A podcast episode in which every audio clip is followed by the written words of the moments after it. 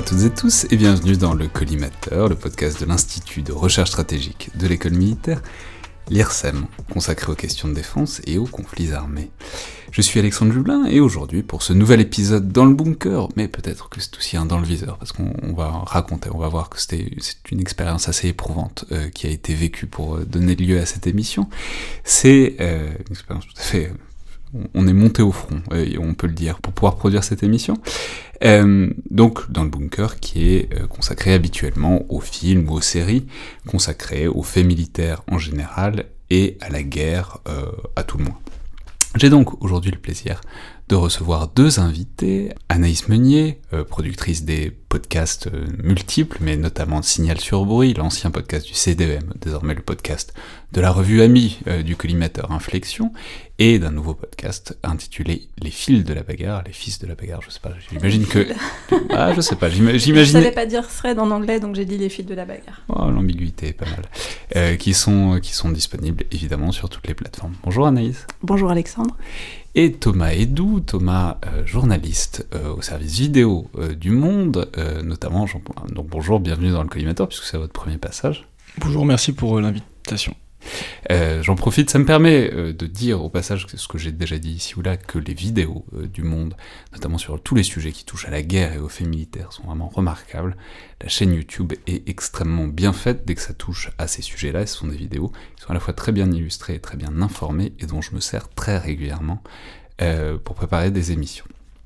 On est donc aujourd'hui ici pour parler d'un film qui est une expérience, euh, pour, qui, sert aussi à montrer qu'on n'est pas sectaire dans les chefs-d'œuvre, qu'on ne fait pas que des chefs-d'œuvre français et américains dans le collimateur, euh, mais qui est donc un film russe intitulé Touriste, film qui est sorti cette année, qui, a été tourné assez récemment, qui aurait été tourné entre 2020 et 2021, film d'Andrei Batov, son vrai nom Andrei Tcherbinin, euh, je suis désolé, ma, prononciation russe est vraiment déplorable, qui est euh, un film, euh, comment le décrire? Qui est un film, disons, qui parle de la convergence de, de, personnel militaire ou paramilitaire russe sur un théâtre africain, en, en l'occurrence la République centrafricaine.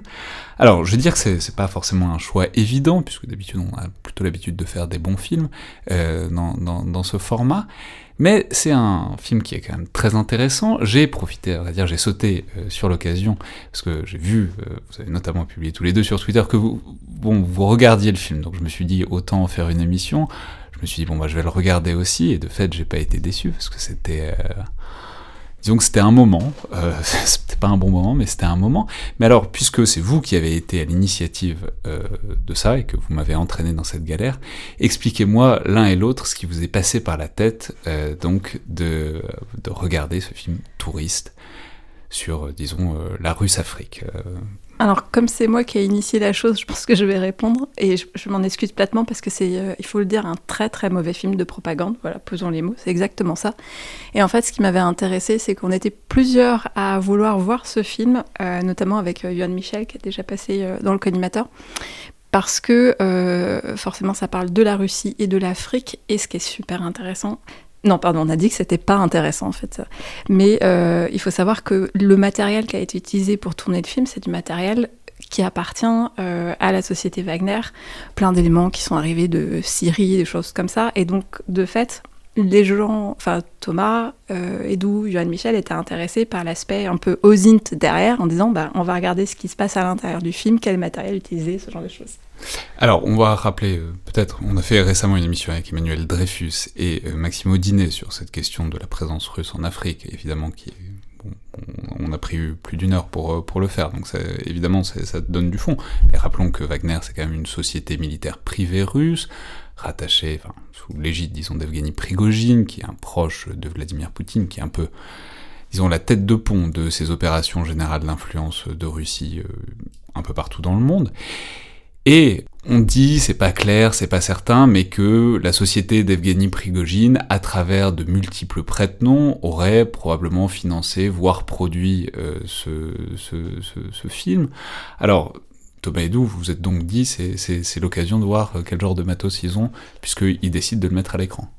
C'est ça, c'est-à-dire que c'était assez flagrant euh, en regardant les images du film de voir à quel point. Alors, on peut dire qu'avant le film, il y avait déjà une bande-annonce que j'avais déjà vue il y a quelques mois qui donnait vraiment envie, Envie. disons. Ouais, ouais, oui, mais ouais. parce qu'ils oui, ils sont assez malins. Ouais, ouais, Euh, visuellement, c'est assez frappant de voir à quel point, euh, en fait, ça, re- ça ressemble clairement aux images qu'on voit passer euh, sur les réseaux sociaux, euh, officiels ou non, des instructeurs russes qu'on voit en Centrafrique, en République centrafricaine.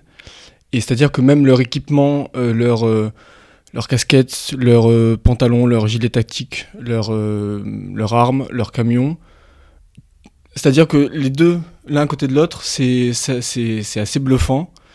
Et, et donc c'était intéressant de voir comment, il comment le producteur et le réalisateur s'en servaient pour, pour raconter un récit qui, qui aide bien le Kremlin euh, dans, dans cette action-là, en tout cas en République centrafricaine.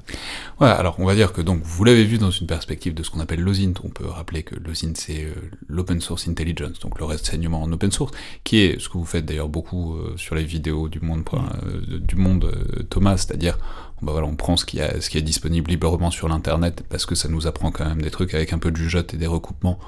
On arrive vraiment à des vraies conclusions notamment sur tout ça. Euh, mais alors, euh, bon, il y, a- il y a le côté effectivement purement technique. C'est-à-dire, en, en le voyant, je me suis dit, ce qui est frappant, c'est que, euh, bon, on l'a déjà un peu dit, c'est un très mauvais film, c'est très difficile à regarder, euh, notamment parce que c'est atrocement doublé.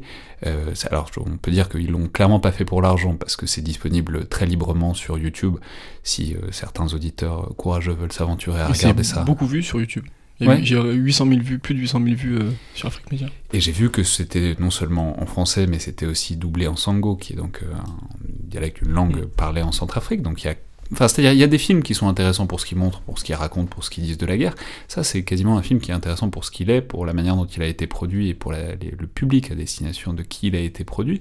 Alors, est-ce que vous pourriez peut-être, dans un premier temps, nous raconter l'histoire, si si, vous vous en sentez capable, parce que c'est difficile au bout d'un moment, même moi j'ai oublié, mais quel, est, disons, le cœur de l'intrigue qui fournit le prétexte à tant de euh, démonstrations de force de la part de ces troupes para-russes, disons? Il y a des instructeurs russes qui sont appelés à la rescousse en République centrafricaine et qui viennent, euh, je raconte le film, hein, pas la réalité, le film, et qui viennent euh, officiellement pour euh, prêter main forte sans combattre euh, aux forces armées locales. Euh, Il y a un personnage principal euh, qui, qui, va, qui va être un peu le fil rouge finalement de, de tout, de tout le film, qui est assez long, le film.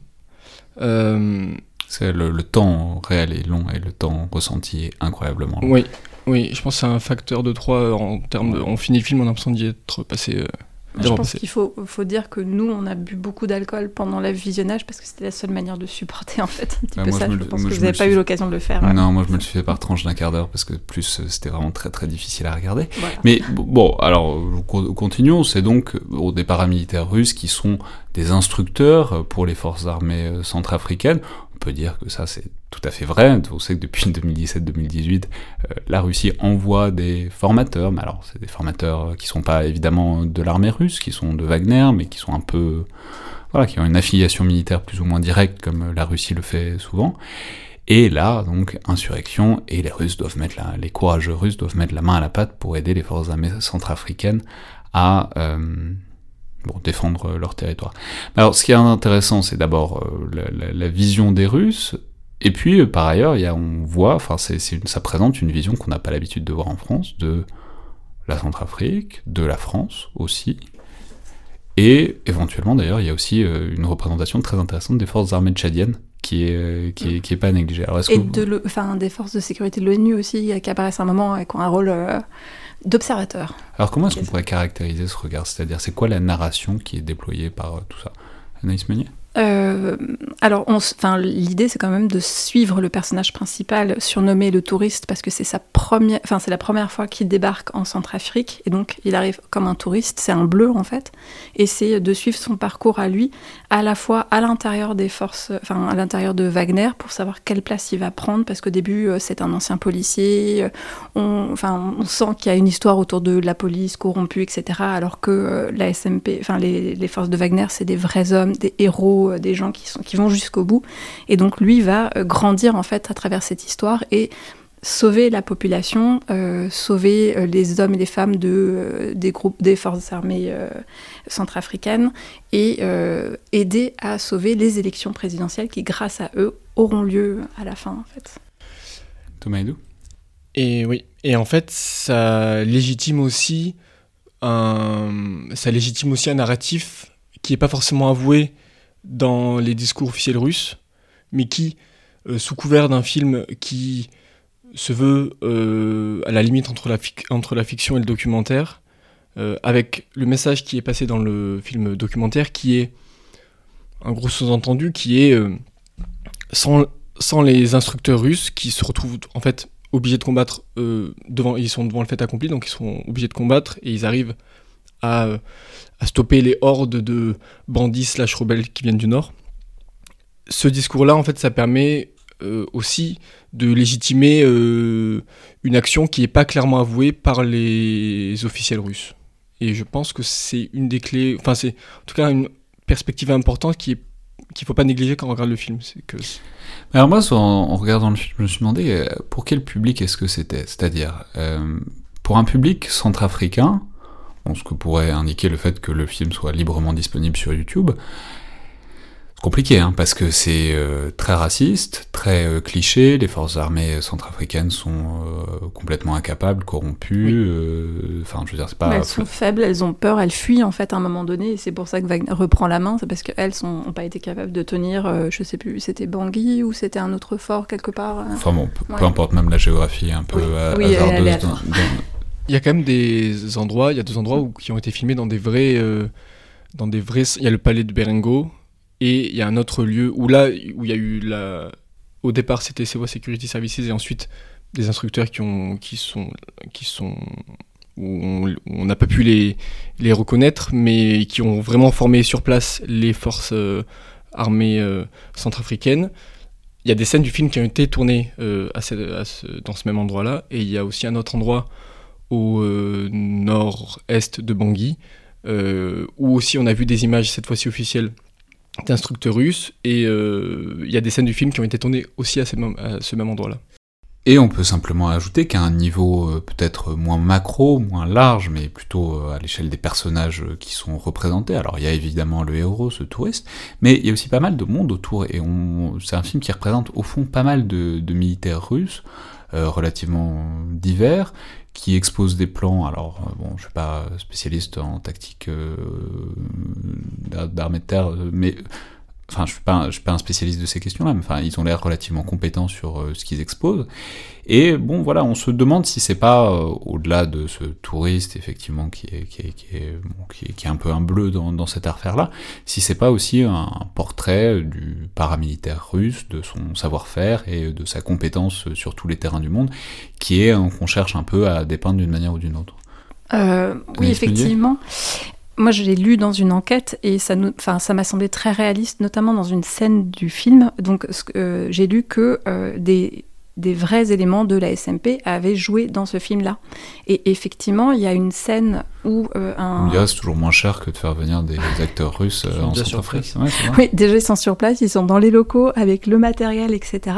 Puisque, enfin, dans la même enquête, ils disent justement que le matériel qui est utilisé, c'est exactement le matériel de la SMP. Donc, euh, Puis on les prendra pas en défaut de pas savoir manier une arme. Exact. Si c'est des, vrais mercenaires de et, et, même le, comédien dit que c'est eux qui les... Il a été formé par eux, donc il sait normalement bien la exactement. Et le, il y avait un topo qui était fait, un topo tactique à un moment donné, et c'est vrai que la personne qui parle, on ne dirait pas un comédien. Euh, moi, j'ai revu euh, un type euh, d'une armée de terre qui fait un, topo tactique en disant ce qui va se passer et dans sa posture, dans le ton de sa voix, dans sa présence dans cette scène-là. Enfin, c'est pas un comédien, c'est vraiment un type de Wagner, à mon avis. Thomas Edou Dans le film, on, on se rend compte aussi à quel point ils semblent bons, ils sont tactiquement très bons, ils, ratent peu de choses, et ça omet aussi des difficultés, enfin ça omet visiblement volontairement des difficultés que le groupe aurait pu avoir dans certaines zones. Euh, on sait qu'ils ont eu des difficultés en Syrie, au Mozambique aussi, en Libye ça a été compliqué, et bizarrement le film les montre sous un aspect où ils, tout ce qu'ils entreprennent ils réussissent. Ce qui est parfois sur le terrain euh, un peu plus compliqué. Quoi.